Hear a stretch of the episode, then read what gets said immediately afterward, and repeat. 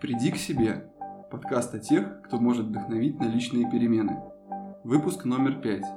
Гость – педагог Ольга Исакова. Приветствую всех слушателей очередного подкаста «Приди к себе». Подкаста о людях, которые оказались на своем месте и могут помочь найти свое место другим. Чтобы побеседовать с героиней пятого выпуска, мне пришлось оказаться на ковре у директора Рижской гимназии Максима Исаковой Ольги Михайловны. На мой взгляд, этот человек с большой буквы является эталоном профессии педагога. Здравствуйте, Ольга Михайловна. Здравствуйте.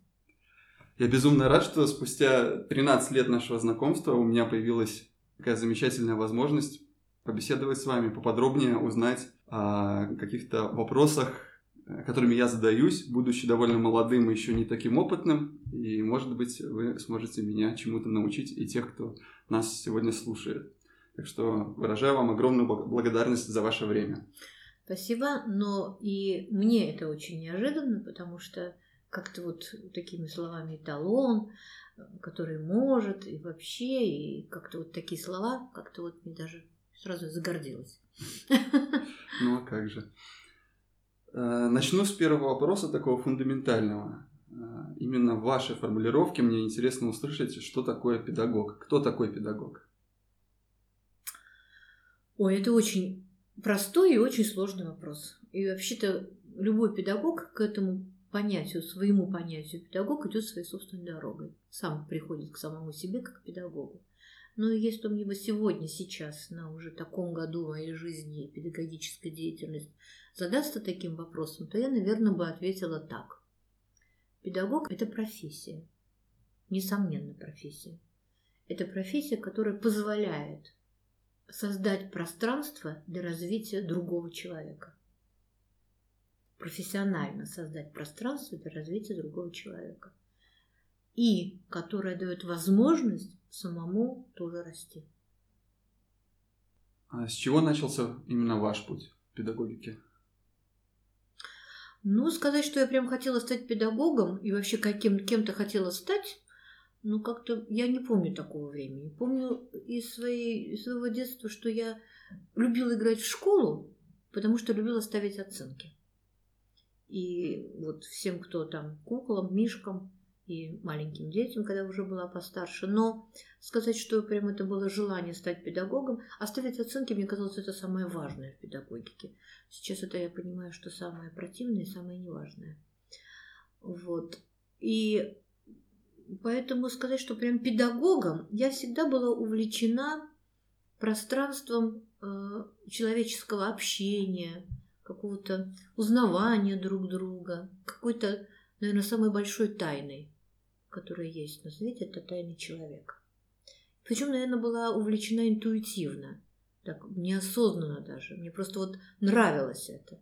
И поэтому мой выбор педагогического вуза даже был скорее связан не с историей, как с наукой, а это было связано прежде всего с пространством людей, с которым мне хотелось бы быть. И жить вместе, вот как-то определять себя. Прямо сказать, что я менила себя педагогом, я так не представляла себе этого.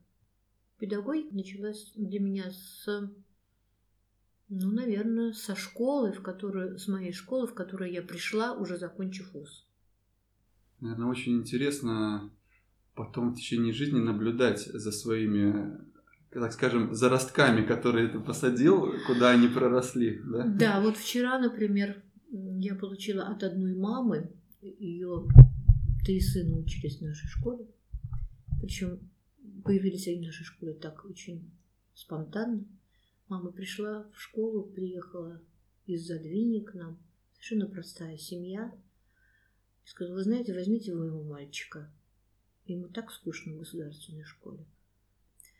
Не знаю, почему там было скучно, но потом уже призером, будучи призером Олимпиады, Международной Олимпиады по информатике, Паша Супиков, вот со вчерашнего дня работает в Мюнхене, в Гугле. Ух ты. Наш человек. Здорово. Хотя тоже свой путь прошел. Не совсем, может быть, такой, какой я предполагала. Он такой самоучка в этом во всем. Да? Обычно Да. самоучки и Да. пробиваются, кто не Да. боится выйти за рамки. Вот это тоже какой-то, и когда от мамы, когда мама пишет, что спешу поделиться радостью с вами, мой сын там, и спасибо вам за помощь, но это тоже как-то, время тоже прошло много, ему уже, наверное, к 30. Вот, поэтому, конечно, это очень так трогательно, что ты был сопричастен чьей-то Мгм. судьбе. Судьбу-то человек все равно делает сам, но ты сопричастен. А как профессионально быть сопричастным, значит и создавать это пространство развития человека. Вот именно поэтому мне кажется, что в профессии педагога можно найти счастье. Вот потому что именно в этой профессии можно своими глазами на протяжении всей жизни видеть свой вклад в мир. Согласна, что в этом есть такая составляющая счастья профессии. Но это только, конечно, для людей, которые а, определены, заточены на человека. Потому что в профессии педагог можно быть заточенным на предмет, например, математику или там химию, да. Как бы есть то, то, что называется учитель предмета, да. Вот, и, и, и есть мастера своего дела, и там нечего сказать, и для них очень важно продвижение ребенка в этом предмете, и только для них те важные дети, которые в нем продвигаются. Да, для меня в этом смысле это является средством.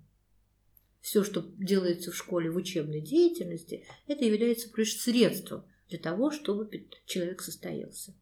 Педагог, мне кажется, это обладает очень большой интуицией. Мгм. И это тоже связано с тем, что через его судьбу проходят очень много людей. И эта интуиция, в, котором, в которой заложена в каждом человеке, она просто очень раз- развита. Что называется третий глаз. Да? Мгм. И ты как бы можешь как-то предвидеть какие-то вещи, и иногда даже ты точно как бы угадываешь, как будто бы. Но это не угадывание, это просто проектирование через свое собственное содержание того, что ты понимаешь про этого человека. Вот. Есть вещи, когда ты ошибаешься. Совершив пару таких ошибок в предвидении того, что должно получиться как бы результат на каком-то уровне человека, хотя результат это вообще отсрочен во времени, и он может быть до конца жизни быть э, незаконченным результатом, потому что человек сколько живет, столько развивается, то э, вот тогда ты уже перестаешь загадывать результат конечный. Да? Сейчас очень много от педагога требуют в каких-то там всяких бумажках, что вот, а какой конечный результат вы хотите получить? Ну, как бы, я бы тут такой вопрос вообще не задавала. Главное намерение Да. какое. Я бы, я бы не задавала такой вопрос, потому что он такой нелепый с точки зрения Мгм. того педагогики, который понимаю Ну я. да, мы ж не роботы, чтобы... Недавно был такой случай, а, я приведу его обязательно, потому что он такой очень был позитивный для меня через много-много лет. У нас была девочка очень непростая с точки зрения своего собственного понимания жизни. Звали ее Дина. Вернее, звали, она есть сейчас Дина. Вот. Она была очень тучной, такой большой, такая ходила, все время закрывала свое тело, пространство, фигуру все время какими-то большими вещами, ходила в темных очках, была все время пасмурно, неразговорчива, не ходила, любила ходить в школу. А, и очень много старалась семья, чтобы как-то какая-то депрессивность такая была определенная. Когда я спрашивала Дина, надо ходить в школу, говорит, а зачем? Надо учиться, а зачем? Надо получить профессию, а зачем? И на каждый мой последующий вопрос, как бы вот почему нужно это Мгм. делать, она отвечала, а зачем? Я это очень хорошо помню. И была замечательная, и есть замечательная ее мама, мама Галина, мама, которая в- очень была терпелива к этой девочке. И мы с ней встречались почти каждую неделю. Она говорит, ну давайте, Ольга Михайловна, может, вот так попробуем. А давайте еще, может быть, вот так попробуем. А давайте вот так и вот так попробуем. Вот так опять не получилось. Давайте еще вот так и вот так попробуем. Это называется попробовать тысячу и один раз. И если не получилось, понимать, что есть тысячу второй, но ты его просто не знаешь. Ну и мы, э, под- подходило окончание 12 класса, Дина проваливалась уже во всех предметах, погрязла. И я впервые в своей жизни писала письмо педсовету с просьбой допустить Дину до экзамена. Дать ей возможность закрыть и допустить до экзаменов. Я просила педсовет э, в письменном виде, просила педсовет, чтобы педсовет пош... поверил мне. Потому что я это сегодня сколько-то лет работаю уже, я понимаю, что трудный период, но девочка должна, может быть, ей надо изменить просто ситуацию. Ну так мы и выпустили Дину. Педсовет мне доверил, мы выпустили Дину. И вот недавно совсем в, Фейсбуке на странице Галины я вижу, как все ее поздравляют. А, она пишет, что свадьба это свадьба это праздник для друзей. И показывает фотографию девочки, невесты. Белокурая, тоненькая, как в платье невесты. Красавица необыкновенная. Я думаю, может, у Галины есть какая вторая дочь? Я про это не знала. А может быть, вообще что-то такое произошло? Может быть, это племянница? И никто не называет имени невесты. я как-то мне не спросить, потому что мне неудобно, неудобно да? И все-таки я дождалась, когда одна из поздравительниц написала, что Диночку поздравляю. Я тогда не выдержала, говорю, Галина, это Дина? Она говорит, а вы не узнали, Ольга Михайловна, Дину? На следующий день я пришла в школу, помню ожесточенные споры на педсовете. Это буквально было вот этой осенью. Угу. Пришла в школу, открыла Facebook и сказала, позвала всех педагогов, которые тогда знали Дину и с ней работали, и сказала, коллеги, вам дается три попытки узнать, кто это из наших выпускниц. Но никто не узнал. А сколько лет прошло с выпуска? Ну, какой-то, наверное, 2003 Ага, ну уже 15 лет прошло точно. Да. Никто не узнал. Вообще никто не узнал. Я сказала, вот так, коллеги. Это нам с вами большой урок, чтобы мы те штампы, которые в школьной жизни ставятся на взрослеющего человека, мы не ставили. Чтобы мы понимали, что это только часть и очень незначительная часть пути.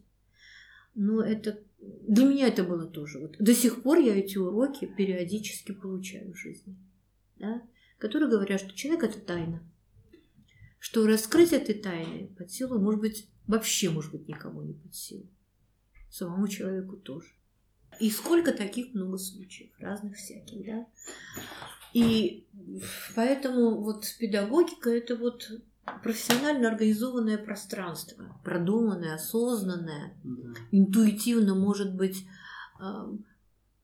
пойманное из воздуха, которым ты живешь вместе с этим человеком. Да, вот это же не могу сказать, что это строительство как архитектура по, по, чертежам. Нет, mm. это, это какой-то такой внутренний... Это, это вообще иногда даже бывает от этого страшно, потому что когда вот ты об этом много думаешь, у тебя это получается, и ты создаешь эти условия, да, и у человека происходят вот эти вот э, этапы его развития в твоем, то думаешь, боже мой, может быть, ты волшебница? Ну, хотя здесь никакого, по большому счету, волшебства нет. Это просто очень огромный труд, интеллектуальный прежде всего. Педагог это прежде всего интеллектуальный труд, очень большой. Да, и очень, и очень такая полноценная, такая содержательная гуманистическая внутренняя позиция. Какой совет вы можете дать людям, которые до сих пор находятся в поиске своего пути? Ну вот, например, взрослым людям, таким как я, кто еще ищет себя. Не спешить. Не спешить. Не, не, не важно, не какого, какой возраст. Не спешить. Наверное, самое сложное в жизни найти себя. Не всем удается, ну, не спешить точно. Для этого, с одной стороны, надо очень, наверное, философски относиться к жизни. Не спешите философски относиться к жизни, как к процессу. И что является результатом на каждом этапе для каждого из нас тоже очень все это расплывчато. Мы живем в достаточно прагматичном мире, где эти результаты как-то хочется всем считать, и чтобы они как-то были осязаемы и поставлен, как-то руками их можно было пощупать. Ну вот, тебе уже 30 лет, а у тебя еще... Да только 30 лет. И у меня уже.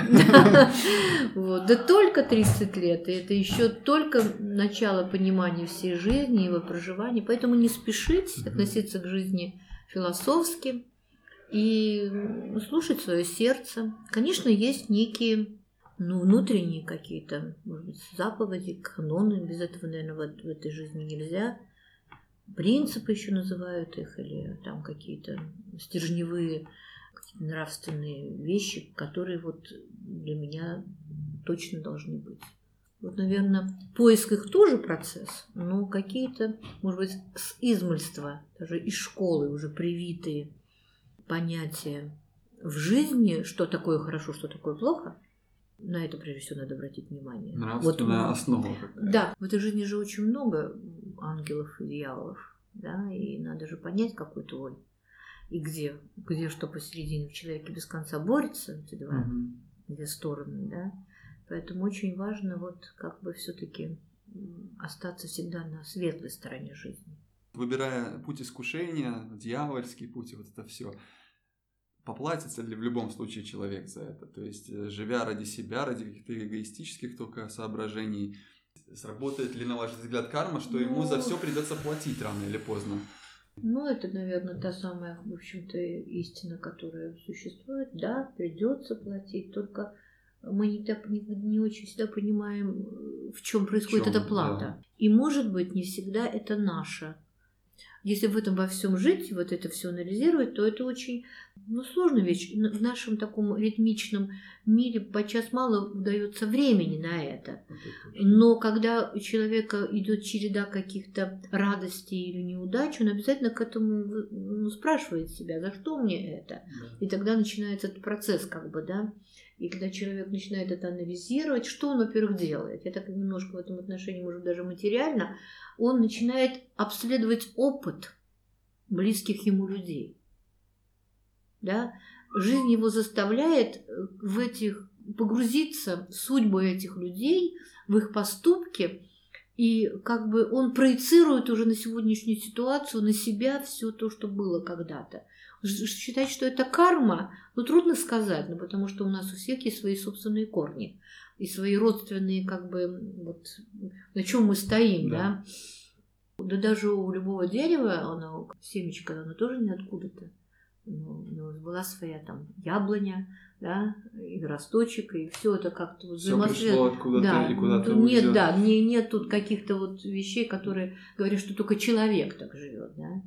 Но это такая, наверное, какая-то закономерность, природосообразность, что ли, определенная, да, вот это вот из поколения в поколение передавание. Я вообще верю только, я точно верю, что так природа устроена, что ну не может тот опыт, который человек к концу жизни своей на Земле на этой приобретает, он не может уходить куда-то без никуда. никуда. Вот мы подходим к, те, к да, теме да, следующих жизней. Да, вот не может, не может да. он куда-то, вот куда-то это. Не вот, может быть да. все просто так, да, да то есть вот, без смысла. Ну это тогда как-то смысл в этом, как бы тот смысл, который уже есть, заложен во всем этом, да, mm то, что мы наблюдаем. То есть он как-то тогда канет в песок. Наверное, есть какие-то Э, энергетические накопления, которые как бы потом, с которыми мы питаемся потом. Mm-hmm. Причем, когда это возникает, это тоже не очень понятно. Со мной такое одно превращение произошло. И произошло на тот момент, когда у меня тяжело заболела мама. И полтора года она лежала, и мы с сестрой за ней ухаживали. Это была э, непростая пора, чисто физически. Но я почему-то была счастлива. И я, с одной стороны, была уже совсем взрослой и понимала, что вот есть болезни, и иногда человек может так оказаться в такой ситуации, как моя мама. Но я с таким удовольствием за ней ухаживала. Я считала за счастье, что жизнь мне подарила счастье ухаживать за собственной матерью, как она когда-то ухаживала за мной и расценивала это как дар. И в это время я начала писать стихи. Причем из меня просто... Само льется. Я таких слов иногда не знала. Да, да, да. вообще никогда в жизни этим не увлекалась. Мне составить более там э, трех предложений в рифму для меня это всегда было так затруднительно. Но это было что-то невероятное. Я просыпалась ночью, чего-то там ехала, летела в самолете какие-то срочки. И, то есть такие слова возникали. То есть это была какая-то вообще удивительная вещь. И потом этот период как-то вот он так... Он обогатил меня, да, и он как-то так снизошел. Поэтому я даже завела страничку свою на стихиру и поместила там все эти стихи. Мгм. Ну и правда, мне мои коллеги, узнав про это, потом к 60-летию подарили мою книжку. У меня есть такая книжка, они ее издали. Да. С вашими собственными Да, стихами. мои собственные А на стихиру вы мне, конечно же, ссылочку дадите, и Конечно, я в описании конечно. этого подкаста ее помещу. Конечно, можно, конечно, конечно. да? Да. Там ничего такого нет, но Но как все равно да. мне любопытно. Да, ну это, я, я даже не скажу, что это стихи. Это вот то самое, а, это вот такое вот то самое, что прошло сквозь меня в мое трудно-счастливое время, когда я ухаживала за мамой, ощущала себя счастливой. Поэтому я считаю, что вот это вот, как я бы сказала, такая либеральная идея в педагогике, что никто никому ничего не должен, и ты никому ничего не должна, говорят иногда так, да? Есть такое расхожее. И жизнь уже... э, э, Не слышал такого? Ну, вот такое- Относительно педагогики не слышал. Нет, ну как бы в жизни. В жизни Это- слышал, Ну так да. э, жизнь, она тут построена Да, как-то, да? да, да, да. И если ты обустраиваешь пространство человека, в котором, которому ты профессионально создаешь условия, вот этот тезис внести, что ты никому ничего не должен, это значит сделать его потребителем жизни. К нему никогда не придет просветление, исходящее из истоков его жизни, родства, да, той памяти генетической, исторической, которая заложена в нем, как в человеке. Я почему вдруг об этом говорю? Потому что совсем недавно одна из учениц нашей школы задала мне такой вопрос. Мы совсем о другом говорили на уроке, и вдруг ко мне спрашивают, а скажите, а как вы относитесь к тому, что нужно жить здесь и сейчас, и никто никому ничего не должен?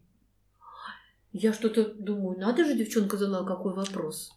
Да, и я сказала, что я вообще не поддерживаю этой концепции вот как бы проживания человека своей жизни. Ну, вот это внутреннее все-таки внутреннее понимание, что э, человек рождается свободным, а умирает в оковах. Но это оковы того счастья, которое он себе создал. Обязательства этой жизни. Тоже можно было неправильно понять, может, что эта девушка имела в виду, потому что она очень близка, например, к тому мировоззрению, наверное, которое у меня сейчас присутствует, что жить, уметь жить в моменте – это очень сложный навык. А это им- имеется в виду не жить потребительски, это имеется в виду уметь наслаждаться моментом, быть благодарным за то, что у тебя есть сейчас, и любить жизнь. Да, и, это другая и не- сторона. не, прописывать вот это вот, какой будет результат, а какой результат, и все время ты где-то Да. в будущем, и Это, ты никогда это не в да, моменте. это такой есть такой аспект в этом как бы выражении, наверное, здесь и сейчас. То есть это да? можно и так, Да, и так понять. да. Либо ты... Но при этом ведь что мы в этом моменте, что мы в этом моменте, э, эм, как бы, на что мы больше фокусируемся. Потому что в любом моменте есть такая потребительская, такая удовлетворяющая, скажем, такие, такие потребности, которые вот искушают человека на черную сторону ну, сползти. это вот... Либо есть, есть моменты, которые созидающие его и другое. Да, это другое. определяет вообще Да. цель, миссия человека Да. по жизни, что он для себя Да. прописал в этих нравственных И, ценностях. да, и поэтому очень важно да, понимать, что э, должностнование в жизни это очень важно. Касаясь этого момента, лично моя позиция, что мне никто ничего не должен. Если я буду считать, что мне все должны, государство мне должно, родители мне должны, кто-то еще мне, работодатель мне что-то должен, то я превращусь в такого воршливого скрягу, который ничего и не добьется. Я должен добиваться сам. Но с другой стороны, я должен, я должен своим родителям, я должен быть благодарен судьбе, я дол- должен, должен, я должен найти свою миссию, И ради если- которой я родился, Да. и ради которой я должен дать другим людям И что-то. если вокруг пользу тебя принести. живут также люди, так рассуждающие, которые говорят, я должна Глебу Борисовичу, потому что я с ним встретилась на пути, а случайных встреч не бывает. Если из 7 миллиарда людей, живущих на этой планете, мне моей судьбе посчастливилось встретиться только с одной тысячью близко, эти люди даны мне не просто так, я должна, у меня есть чувство обязательства, ну не 7 миллиардов объять невозможно. Да? А вот это мое пространство, это пространство моих людей, которым mm-hmm. я прожила, они составляют мою жизнь. Это опять же у людей, которые нацелены на человеческие отношения, на то, что э, делает человека человеком. Потому что есть люди, которые нацелены только на результат деятельности. Какой ценой построено там счастье, э, там, не прогресс или дом пятиэтажный, как бы, ну, главное, что он построен, ну, какой он красивый, да? А что там стоит за этим? Отношения, люди и так далее. Есть люди, которые нацелены только на вещи. Вот главное, как вот выглядеть в глазах окружающих, да, в какой машине я езжу. Когда, когда иногда думаешь, господи, чертовски хочется красиво жить, вот я имею в виду вещизм такой, да, потому что, ну, если эти вещи существуют, почему они не для меня, да, но если они зациклены только на этом, вот обставить себя красотой этой, как бы внешней такой, то есть есть такие люди, которые так живут, и есть люди, которые вообще нацелены на процесс, да, которым важно вот это даже не результат, а как все это происходило, да, на какую-то, на процессуальность каких-то вещей. И в этом они увидят удовольствие. Поиск чего-то бесконечный, тоже такие, они по, всю жизнь ищут смысл жизни, э, причем педалируют это как основную свою задачу, например, и так далее. Да? Наверное, есть некие собирательные вещи всего этого. Нельзя сказать, что все люди вот прям только такие, только такие, такие. Да? И, наверное, еще точно понимаю, что если внимательно присмотреться к каждому человеку, то классификации не работают. Каждый человек да. отдельная вселенная. Да, отдельная, да. Вот мой любимый, мой любимый Николай Бердяев. Вот есть несколько философских таких. Ведь, например, к русским философам я тоже пришла в условиях э, распада Советского Союза. Когда все стали говорить, а я латыш, а я белорус, а я украинка, а я всегда считала, что я советский народ. Мы все тут едины. Я подумала, а я, наверное, русская? А что такое русская? Нет, я знала, конечно, что я русская, но не придавала такое значение русскости какой-то там своей национальной, да. И я стала искать, в чем, собственно, так, вот эта русскость. Это. И в этом отношении, конечно, философы конца 19 начале 20 века очень были такие полезные для чтения люди. И один из них, например, там Николай Бердяев, с удивительной судьбой человек. У него очень много таких очень важных вещей – которые мне помогли как бы оформить свое собственное мировоззрение. Но это было уже в 33 года. Вот, и для меня этот период был очень сложный. Во-первых, он совпал с моим таким возрастом Христа. Во-вторых, он совпал э, как бы с моим профессиональным самоопределением, а что дальше делать, потому что до этого я уже работала в университете, работала в институте повышения квалификации учителей и преподавала в школе, и вот теперь как бы и моя это, этот предмет история, которая оказалась насквозь лживая, для меня это был большой удар. Это было очень большие переживания. Ну, все-таки я училась в советском вузе, и история преподавалась. То есть часть жизни вы преподавали предмет, э, полностью Который, веря в то, что преподаете, а потом да. раз был, и разочарование. Со мной был вообще. шок но это было страшно, потому что я почувствовала себя человеком, которого ну, в какой-то мере обокрали. Потому что весь мир читал Оруэлла 1984 год, читал в 1984 году mm-hmm. или еще раньше, да. в 48-м, 49-м, 50-м. Ну, это конец 40-х годов. Ага, да. да, а я его прочитала уже очень поздно. Это первое. Во-вторых, я себя уже Э, считала человеком, которого использовали, с помощью да. которого э, в его такое, ну, такую романтичность натуры, которая у меня есть, и, наверное, осталась в какой-то мере, такую доверчивость. Я верила в это во все, и я своими руками, в общем-то, работала с детьми, сеяла то самое разумное, вечное, не то, которое, да. Но мне это был большой шок. У меня, э, я заболела воспалением легких, у меня стала дергаться щека, то есть нерв такой, да, я очень переживала. Это было очень... И меня спасла гуманистическая психология, педагогика. Меня спасла практическая деятельность. Я попала в ситуацию, когда вот это все педагогика сотрудничества, когда повер, повесь, повернуться надо бы к человеку лицом, посмотреть, что такое самоопределение, самореализация, как человек развивается, вот это меня спасло. Потому что в этом я увидела некий смысл. Да? Потому что все остальное слетело как ну, ничто. Я очень хорошо помню, как я пришла в учительскую после урока уже с новыми знаниями об этом периоде, уроку по коллективизации. Мне, меня отпаивали водой. Мой географ, сейчас я до сих пор помню, как он сказал, что с вами, вас кто-то обидел? Я говорю, да, я обидела советская власть в этом смысле, потому что все, что я узнала про коллективизацию сейчас, ну, оно очень сложное. Мне для осознания очень, я должна с этим как-то жить, а еще должна об этом говорить. Да? И когда сейчас я вспоминаю эти свои уроки, а я работала в институте и преподавала в школе, и сейчас этим детям, наверное, по 50, я хочу сказать, что э, вот то, что я делала тогда в школе, вот на своей такой э, понимании того, что происходит со мной, ну, они запомнили навсегда.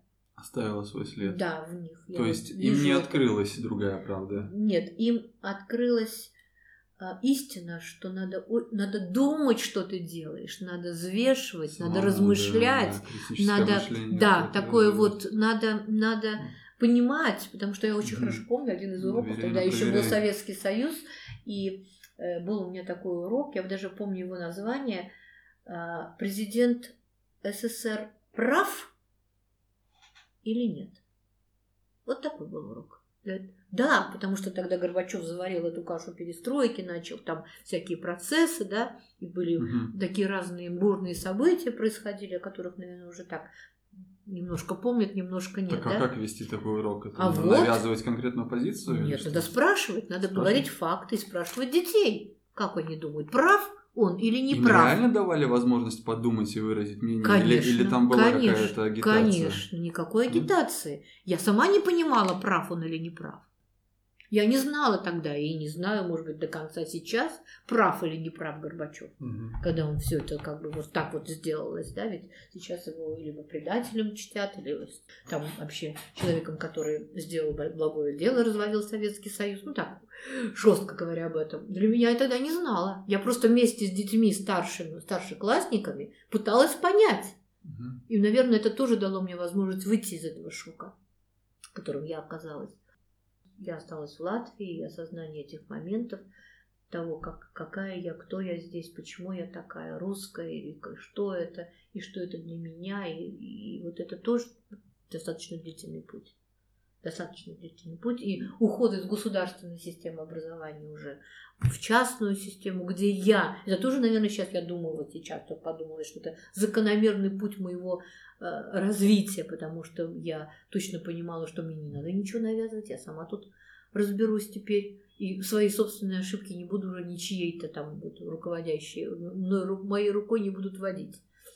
Вот. Но это было такая, такое было сильное. Ну а как сейчас вы бы ответили на вопрос? Прав или не прав да. Горбачев? Ну, к сожалению, могу сказать, что э, тенденции исторического развития все равно привели бы к этому. Можете ли вы сейчас сказать, что не было бы тех событий, не было бы результат, как результата, вот, например, гимназии Максима? Да, вот я, То кстати... есть, что не делается, то к лучшему, Да, Глеб, вот, кстати, вот я все время, когда задаю себе этот вопрос, все время думаю, а вот гимназия Максима, она что, не существовала бы, да? Ну, да есть... А теперь она существует, и это очень большой промежуток моей жизни, моих родных, моих детей, моих коллег, с которыми я здесь, да, это 28 лет, это очень много. Да, они успели вырасти, взрослеть, стать профессионалами, мои коллеги, они успели стать даже уже бабушками некоторыми из них, да. Ну, это такой, э, такой, этот период я бы ни на что бы не поменяла, да. Но как бы вот мне, конечно, я, знаете, знаешь, почему тоскую? Наверное, это было неправдой, потому что я тоскую, раз это проявилось сейчас так. Я тоскую по такой, ну, то, что называлось тогда дружбе народов. Я по ней тоскую. Может быть, потому тоскую, что... А как оказалось, это неправда. Хотя я, например, искренне со всеми дружила латышами, эстонцами, узбеками и киргизами, да. Сказать, может быть, это была правда для некоторых, а для некоторых не была правдой. И ее, ну, то есть вот тут очень сложно, да, но для меня я тоскую. А по этому отношению открытости людей разных национальностей, да, и что государство э, было в этом отношении даже каким-то мудрым, наверное, потому что оно, понимая, что есть черная сторона, например, каких-то исторических корней а, ну, неприязни одной национальности другой, оно пыталось убрать это, да, то есть она не давала проявляться этой дьявольской стороне и говорила в данном случае, да, есть история, где надо так относиться, но лучше мы замолч... замолчим эту историю, но зато мы сохраним сегодня вот эти добрые отношения. Это очень все как-то, все это как-то, понимаешь, очень неоднозначно. Я как-то недавно в библиотеке нашла книжку 1968 года «Латышские поэты» переводом на русском языке о Ленине. Латышские поэты? Мгм. А Ленини, что же они? Да. Хорошее что-то писали? Ну, они прославляют Да. Ленина, его эпоху, его все вещи. И там не просто какие-то поэты, там все поэты даже сегодня нынче здравии, во здравии, да, то есть это тоже их часть жизни. И когда все это, я знаю, я вдруг нашла 1968 год, мне-то тогда было, я не была в возрасте их, когда им было 30 и 40, я была в возрасте 15-летней девочки, 14-летней. Они-то мне про это сказали, я-то в это поверила, прочитав их книжечку. Вот, и я думаю, что э, негоже э, забывать, что мы прошли с ним один, одним и тот Да. же путь, да, и что многие из них просто э, как бы либо молчали, я, мне не нравится, что они вот молчали 50 лет, или сколько там, да, а на оккупантов смотрели глазами как бы рабов, которым нужно молчать, да, вот. Я очень хорошо помню, э, у меня, я же работала в русско-латышской школе, заканчивала ее. Помню, у меня была такая коллега, потом она стала коллегой, а а мы с ней учились в одной школе. Она была потом, я стала организатором внеклассной работы, она старшая пионерская вожатая, такая дзинтра. Вот. И потом она работала даже немножко в гимназии Максима, пришла сюда. Мы сохранили с ней добрые отношения, в принципе. Я помню, как мы плакали на ступеньках памятника Ленина плакали, потому что понимали, что на какое-то время мы должны расстаться. Потому что такая ненависть, такое русофобство, которое, оно сейчас повторяется, к сожалению, проявлялось тогда, мы, наверное, не смогли противостоять этому. Мы просто разошлись на определенное время. Потом встретились, когда уже, ну, пережилось это время, да. Что же говорила Эдзентер, мы с тобой теперь уже не, не подруги, мы как-то вот, она говорила, да что ты, Оля, мы должны, ну что ты. Мы плакали. Я знаю семейные пары, которые расходились, э, бу- будучи э, там латыши и русские. Это вообще Ужасно. была, да, это была... Политика вмешивается Да. в, отношения людей. Ну, она сейчас это тоже делает, в общем-то, она тоже выстраивает определенную, как бы... Конечно, говорит всем, как Да, друг к другу да, относиться. да. Не, мне вот запомнил интересный факт, что получается сами же латыши, латышские авторы были теми самыми винтиками, которые делали из русских Вот таких Ну, советских, по отношению ко патриотов. мне- и- по отношению и ко сами мне же так точно. них. А да. те, кто этого не делал, они вот почему-то, как бы, ну да, сила была, конечно, и было Мгм. страшно. И поэтому, когда сегодня, а, ну, как бы, вот возникает подобная ситуация, а мы как-то возвращаемся в эти годы, хотим мы или этого не хотим. Может быть, такой этап возникает. Вот эта вот ужасная формулировка Конституционного суда. Историческая справедливость. Поэтому надо все школы перевести на латышский язык. Ну, это маразм. Ну, это маразм. Как это можно восстановить историческую справедливость? В чем То историческая есть это, другими словами, месть? Ну, как бы, как бы, вот историческая... Да, мы, да, признает Конституционный суд. Это нарушение прав национальных меньшинств. Они же признают это, Да. они, они это написали. Серьезно? Конечно. Суд? Конечно, он написал так, да, но во имя исторической справедливости и лучшего будущего этих же детей. Чем они тогда лучше предыдущей власти? Ничем. Нарушают при принцип природосообразности. Я категорически против такой э, формулировки. Национальная самоидентичность – это очень хрупкое и очень э, сильное чувство. И заставить всех стать латышами, ну, как бы заставить нельзя. Человек может только сам этого захотеть и сказать, что я выбираю этот путь. Или я остаюсь подданной Латвии, но по национальности я такая и свою культуру чту.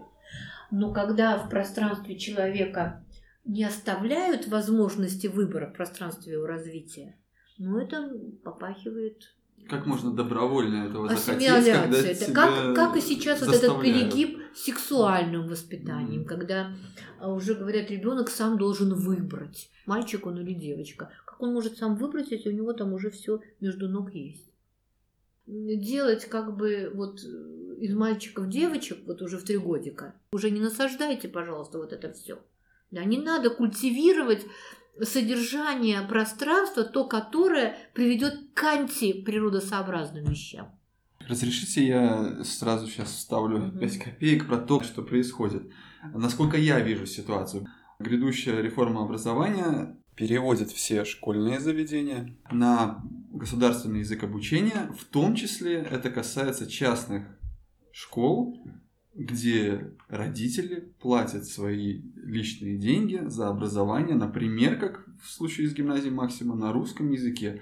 То есть даже за свои деньги по своему собственному выбору ты не имеешь права отдать своего ребенка обучаться именно на русском языке. То есть на английском, пожалуйста, на французском, пожалуйста, на русском нельзя. Да. Правильно? я Да, понимаю? да. Причем я считаю, что вот этот вот сектор частного образования, как, наверное, любой сектор частного дела в любой системе, логистической или там э, общепитовской и так далее, это вообще нормальное, конкурентно-способное и альтернативного государственному образованию, там, э, легкой промышленности, всему, э, ситуация. Это альтернатива.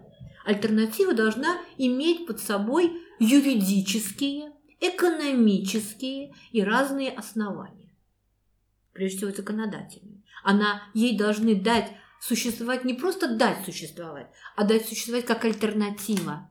И если есть запрос на образование на языке меньшинств, то и должна быть юридически дана это а, обоснование это.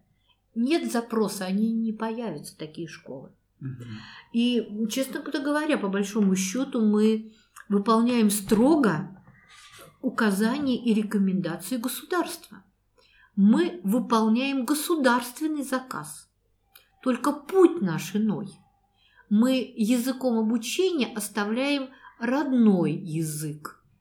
Но латышский язык, экзамены на латышском языке а, мы оставляем как при- приоритет своей деятельности. И а, мы все 28 лет выполняли это. Причем разные этапы были связаны с латышским языком в школе. Я не буду сейчас углубляться, но мы точно, получая аккредитацию на 6 лет, мы все аккредитации прошли на 6 лет, да, мы точно выполняли это. Мы результат давали такой, как хотело государство в плане языка обучения и неплохой по отношению с государственными школами и так далее. Да? Но путь, которым мы шли к этому, был наш собственный, альтернативный. Да? Сохраняя самоидентичность русских детей, а обогащая их опыт, созданный, ведь опыт ребенка, что вообще лежит в основе обучения? Это не то, что там вот пишут, как там читатели опыт ребенка. Опыт ребенка обслуживается его родным языком, материнским языком, языком семьи. И чтобы он полноценно развивался, нужно, чтобы этот опыт был понятен своему ребенку, им озвучен, и он в нем двигался и развивался. И язык в этом смысле родной является непременным условием для такого опыта, потому что ребенок растет в семье, мама с ним разговаривает, колыбельные поет на его родном языке. Да? И вот выбивать эту очень важную основу воспитание и образование, это значит э, многих детей. Лишить Больш- этого опыта. да, лишить этого опыта. фильтр такой даже есть этого. такое, даже есть такое понимание молчащий ребенок, когда ребенок ничего не может сказать. Взять абстрактные истины для него, которые ему даются иным языком, он не в состоянии, потому что опыт говорит ему может о другом. Он не может это соединить, он еще маленький. Мгм. 18-20 лет, когда уже сформировалась мировоззренческая система, когда есть понятийный аппарат мировоззренческий, да, то, естественно, это накладывается любым языком. Да? А до определенного возраста, ну, не может по-другому происходить. Да? И, э, конечно, есть дети очень успешные, языковые дети, слухачи, которые очень быстро берут язык, но их не большинство. И вот та коммуникативная методика языка всякого разного, она ведь, она ведь в школе, она ведь рассчитана именно на слухачей больше. А вот это, то, что вот раньше была такая методика построчного перевода там, и так далее, запоминание, заучивание слов, это другие дети и другая методика. И наши педагоги очень четко чувствуют, что это разные дети, разные методики в иностранных языках преподавания. Ну и более того хочу сказать, если, например, возьмать детей, которые не ладилось с иностранным языком или государственным языком в школе, когда они это наверстывали, имея пассивный запас иностранных языков, попадая в среду. Это они делали очень быстро.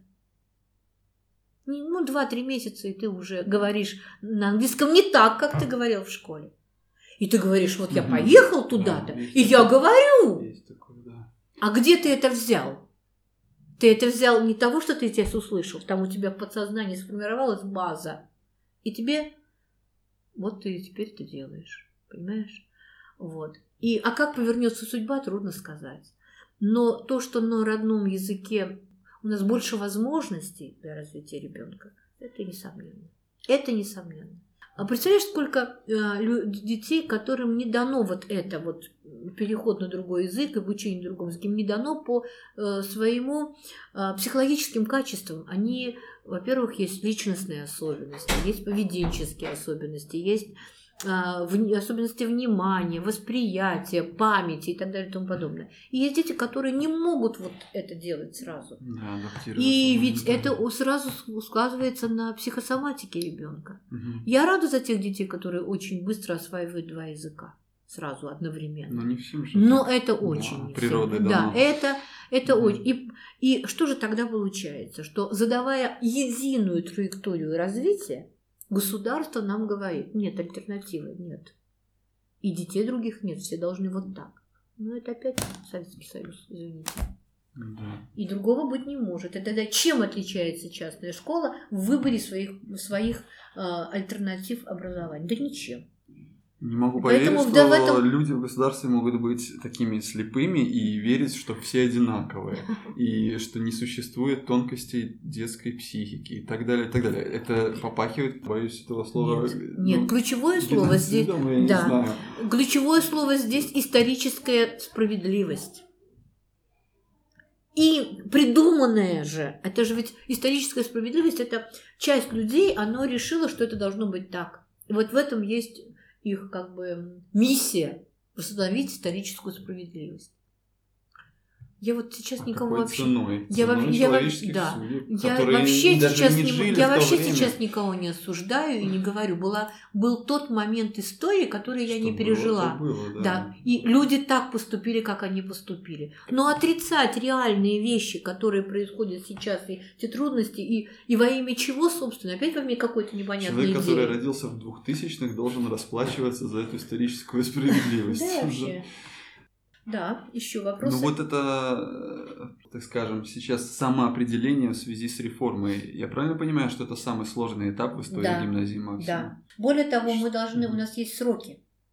Мы должны выйти на а, аккредитацию в 2017 году получить на 6 лет, значит, в 2023 году мы должны выйти на тот результат, который есть в процессе нашего самоопределения.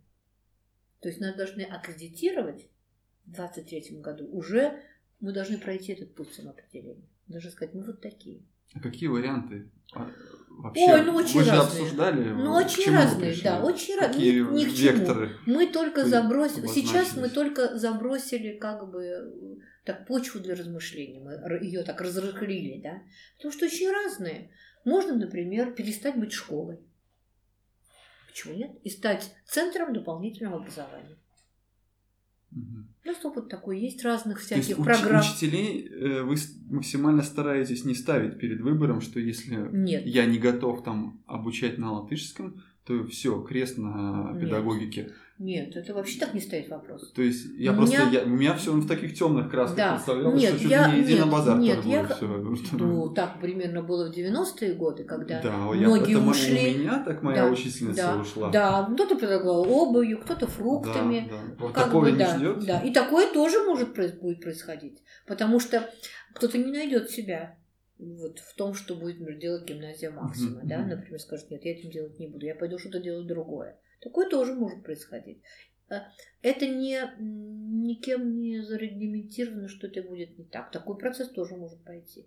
Я более того думаю, что люди предпенсионного возраста, они уйдут из педагогики, в частности, сектор репетиторства. Мгм. То есть идут из государственной школы, из частной школы. В данном случае, да, идут в частный сектор репетиторства. Вот. Ну, поэтому, может быть, и есть смысл аккумулировать лучшие кадры, ушедшие из школы, в дополнительное образование, которым не регламентируется язык обучения. То есть язык занятий, да. У нас опыт есть разные всякие э, такого дополнительного образования, и здесь Да. можно В простраивать. общем, варианты есть. Для меня вот важно было услышать, что А, что бы ни случилось Да. с законом, Не хотелось бы это конечно, здание пустовать не будет. Да, не хотелось бы, а, как бы, нужно стать только начальной школой, где есть, допускают 50 на 50 русский и латышский язык, да? А, еще Да, можно. в шестом классе, до шестого класса включительно. Можно стать только основной школой. Вообще, ну, как бы, много чего можно, да? Но для этого нужно самоосознать каждый самого себя, педагог. Очень не хочется расставаться с этим педагогическим коллективом, потому что это в гимназии максима ценность. Если кто-то входит в нашу, с нами знакомится, то он постепенно понимает, насколько это ценность, то, что создано здесь, людьми, которые здесь уже 20 с лишним лет. Есть, конечно, которые только пришли и работают с нами, но те, кто знаком с нами даже 15, 13, там, 20 лет, да, те понимают ценность вот того, что... Это самое ценное. Ни здание, ни земля, на которой мы стоим. Да, вот это самое ценное, это педагогический коллектив. И, наверное, задача для меня, как управленца, стоит как раз в том, чтобы найти пространство для самоопределения каждого в условиях этих. Ну, вот этот процесс запущен. То есть мы этим процессом занимаемся. Хорошо, что касается судов, еще какие-то шансы есть отставить? Да, суд, есть правда? шансы. Э, Европейский суд, это родители сейчас должны подавать в Европейский суд и как бы оставить там свои права. Я думаю, что такие иски будут от частных школ, от государственных, публичных школ. На данный момент в латвийских судах тоже очень много пройдено же. Правильно Да, ну, да? а, к сожалению, лично. да, ну, много вложено средств, да, энергии, Да, да, да. времени. Средств, времени или энергии. Ну, пока И это, это- пока это с отрицательным результатом. Причем, например, разговаривая со многими юристами, они как бы таращат глаза по этому поводу и говорят, что это вообще ну, маленький беспредел такой, да. Да. Но м, это действительность, это те обстоятельства, в которых мы живем. Это глупо отрицать их. Вот идет дождь, что мы делаем? Мы берем зонт Да. и идем на улицу. Нам надо идти, мы идем, но под зонтом. Значит, нам тоже найти нужен свой зонт, под которым мы будем идти, не потеряв свою сущность. И немножко непоследовательный вопрос тогда Да. будет вообще, с чего началась гимназия Максима? Как это зародилось, сама идея, и как она воплотилась? Кто стоял у истоков? Какие действия были у истоков? Гимназия Максима началась с, э, с критического осмысления советской школы. То есть, Ну, когда я да, вот попала это в круг а, людей, которые повернуты, тогда было такое, э, такое словосочетание социализм с человеческим лицом. Это когда есть социальные программы, когда не человек батрачит всю жизнь на государство не имеет ничего, да, а когда, в общем-то, человек становится во главу угла государственной политики. И тогда появилось такое слово «социализм с человеческим лицом». Что это означало для педагогики? Надо было увидеть, что это такое за человеческое лицо. Что это такое человеческое лицо? Я еще помню, это я попала в... Это мне повезло, я считаю. Я попала в круг тех людей, которые осмысливали это. Мгм. Еще в лонах советской педагогики они осмысливали это. Э, Говоря о таких идеях, как э, педагогическая поддержка ребенка, потому что раньше никакой поддержки, какая поддержка? Только любимая Вера Ивановна какая-нибудь ученица начальной школы жалела ребенка, оставалась с ним во второй половине дня и его учила там на дополнительные занятия. А так, сухой А так все было вот Да. Вот формализованное, страница да, и вот иди, да. Вот. Это педагогика сотрудничества, которая очень... Это, психо, это психология, которая давала... И психология до определенного времени была запрещенной наука в Советском Союзе, скажем так. Я помню, вернулась с одного семинара и выступала перед своими коллегами на кафедре, тогда был такой институт повышения квалификации учителей, я была на кафедре педагогики, работала. И когда я стала говорить о самоопределении человека, самореализации его, а, самоорганизации и так далее, да, вот эти человеческие, то есть как человек, как субъект своей собственной судьбы, как субъект жизни. Я помню, один педагог, латыш, сказал, что вы говорите, девочка, ну, я была тогда молода, он уже был в годах, тут нации не дают самоопределиться. Тогда как раз процессы шли разобщения уже, да? А вы тут о человеке говорите. Я тогда помню, нашлась и сказала, может быть, поэтому не дают, что человеку не дают. Если бы человеку давали, то все как бы автоматически пошло дальше. Поэтому мне посчастливилось попасть, э, в общем-то, да уже в студенчестве, мне посчастливилось попасть к людям, которые видели это человеческое лицо в педагогике, да. И моими учителями стали и психологи достаточно значимые в моей жизни, и люди, с которыми я потом работала, объездила много. И, в общем, это было очень интересно, потому что были такие тренинги, такие постановки вопросов, дискуссионные вещи. То есть я проработала себя в этом, и там зародилась идея альтернативной школы государственной. Вот. Ну, Понимаешь? а от И как- идеи до реализации это ж огромное... Да. А потом случилось, что мы расстояние. перестали быть Советским Союзом. Ну, а я к этому времени уже лет 17 преподавала педагогику, работала с педагогами, сама работала в школе, и себе сказала, ну, хватит уже. Буквально, и при этом с педагогического факультета университета я ушла, потому что я понимала, что я не буду работать. Мне стало неинтересно работать со студентами. Они не чувствовали предметы деятельности, которые я понимаю. Да. Потом я ушла, закрыли институт повышения квалификации, где я работала. Потом закрыли 35-ю школу, в которой я работала. То есть меня судьба двигала так, что все закрывается. Я поняла, что должна что Земля Да, проваливается. да, я поняла, что я должна что-то открыть, Да, да, чтобы да. меня уже никто не трогал. Я делала там свои вещи. Вот так это появилось. И, конечно, э, нашлась у меня такая подруга знакомая на тот период времени, Татьяна Витальевна Панова, которая, в общем-то, поддержала меня. Она... И вот как-то мы с ней сошлись, и вот такая идея появилась. Вот, и когда она появилась, а к этому времени мы уже даже сделали э, школу такого развития для маленьких детей, вот некоторые педагоги, которые сейчас работают в гимназии Максима. Вот, например, Елена Игоревна Алексикова, она вот с этой школы развития, которая еще была на базе 35-й школе. Ольга Липиня, которая тоже из этой же... Представляешь, сколько лет? Это еще до появления гимназии Максима. Мы вот как-то такая вот мысль, что вот мы должны создать что-то свое, и было точно понятно, что а как бы вот мы должны создать альтернативу государственной школе. Вот она должна быть отличаться всем. А тогда мы еще были, наверное, очень молоды, и для нас внешние различия были очень существенны. Да, у нас не было, например, тогда, когда мы создали два первых класса, у нас было два пятых, один десятый изначально мы собрали. У нас не было А и Б, у нас было дельфины и динозавры. У нас, у нас не было парт, парты были дву- дву- на двух, двухместные. Мы решили, что должны быть одноместные парты. Это сейчас они есть. И мы таких не было, в природе не было таких парт одноместных. И мы эти парты, значит, два месяца мы работали без парт. Родителям говорили, что а, такая новая методика. Сидим там на полу и работаем. Вот, или какой-то стол там Какую поставили. смелость надо иметь, кардинально так перестроить Да, всю систему. И заказали парты в тюрьме. Первые парты гимназии Максима, у нас где-то в подвале стоит эта парта.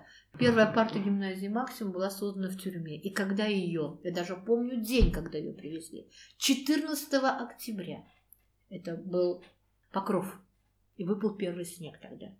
Привезли парты. Первый раз видела, как дети за парты, их привезли только на один класс, как дети за парты просто боролись, кому парты достанутся, дельфинам или динозаврам. Как у вас получилось вообще детей собрать э, в А, такую, тогда- как сказать, может для кого-то авантюра бы это была А бы тогда, а тогда, э, то есть были родители, которые тоже понимали, что им как-то детям не, так, да. в школе, да, и Что вообще непонятно, менять, что да. будет, да. И когда мы впервые, в общем-то, вот такую, такая реклама была какая-то никакая, нам тоже ее как бы делали тоже по знакомству, можно сказать, так вот случайно. Там мальчики были, которые нарисовали эту рекламу, и, значит, вот мы об- объявили, и как, какое-то количество родителей съехалось вот на это все. И, в общем, как-то все это прошло, вот как-то мы вообще не понимали, откроем мы, не откроем мы. Были мы педагогами 10 первых человек, которые, в общем-то, сказали, что они будут работать в гимназии. Максимум они были разных специальностей, и, и поэтому у нас сразу появился первый, пятый и десятый. Потому что были химики, были физики, были математики, которые не преподавали с начальной школы. Но мы не росли э, вот так потихонечку. Мы сразу взяли первый, пятый, десятый, а через год всю, открыли всю школу. Сюда уже переехали. Первый, А первый как год. здание вы получили? Это Вот здание тоже- мы получили через год нашего существования. Мы вообще-то А до взяли... этого где? До этого мы были э, бывший дом, э, Октябрьский дом пионеров, не Октябрьский, арендовали Московский. Арендовали этаж. А, да. этаж, да? Ага. Арендовали этаж. Вот. И потом мы стали искать здание. И вот нам это здание приглянулось, потому что все детские садики тогда, э, все профильные предприятия от них избавлялись. Потому что был кризис экономический, содержать их нельзя было.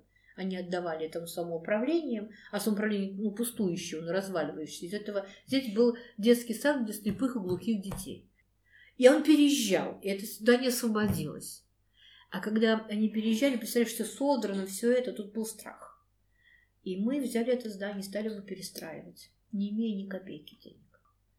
Я ходила по городу, в полном смысле этого слова было, было лето, мне нужно было найти деньги, чтобы вот там чего-то перестроить это. Я ходила, заглядывала на вывески, думала, вот эта фирма даст мне денег или не даст. Ну, Это, конечно, было смешно. Фирмы? Ну, какие-то Как- фирмы Под тогда каким уже. предлогом Ну, ну, какие? Вот я хочу школу создать. У вас есть лишние деньги? Дайте спонсорство. Ну, типа, да. Вот такая была, вот такая была э, Я романтическая идея. И все время ходила и думала, господи, где взять деньги? Ну, откуда брались деньги, это вообще особая история. Но я пришла на базар, помню, уже где-то в июле, мы уже здесь закрутили. Мы взяли беспроцентный кредит у наших же родителей, которые нам поверили и стали с нами. Мы взяли на три года. И три года его отдавали потом родителям этим же. И надо вам сказать, что я пришла на базар и думаю, господи, что я делаю? Зачем мне это нужно? Вот что я... Уже нет сил, денег нет. Как я из этого все делаю? Был такой момент, я очень хорошо помню. Такой не то что отчаяние, а как бы, ну, может быть, остановиться, может, не делать это все. Пришла на базар, и тогда уже был август. Все шло очень сложно, трудно. Тут ночевали, тут, в общем-то, много чего было. Вот, и смотрю, девочка такая, девушка такая красивая, продает груши. Написанная красавица.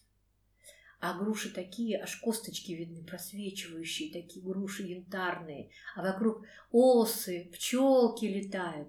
И думаю, как, как хорошо, вот так встать около прилавка и продавать груши. Ни о чём не Да, и представляешь, как это здорово. Люди будут брать эти груши. И вдруг за моей спиной смотрю на эту девочку и думаю на эти груши. Я даже вот помню эти груши, почему-то груши очень хорошо помню. И вдруг за моей спиной такая волосатая рука берет грушу.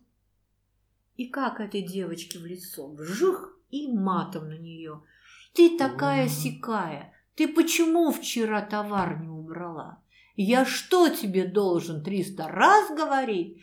Ты почему там и начал на нее? А хозяин этих груш, которые продают Вот девочкам. вам и знак. А, Я сказала, нет, я не хочу продавать груши.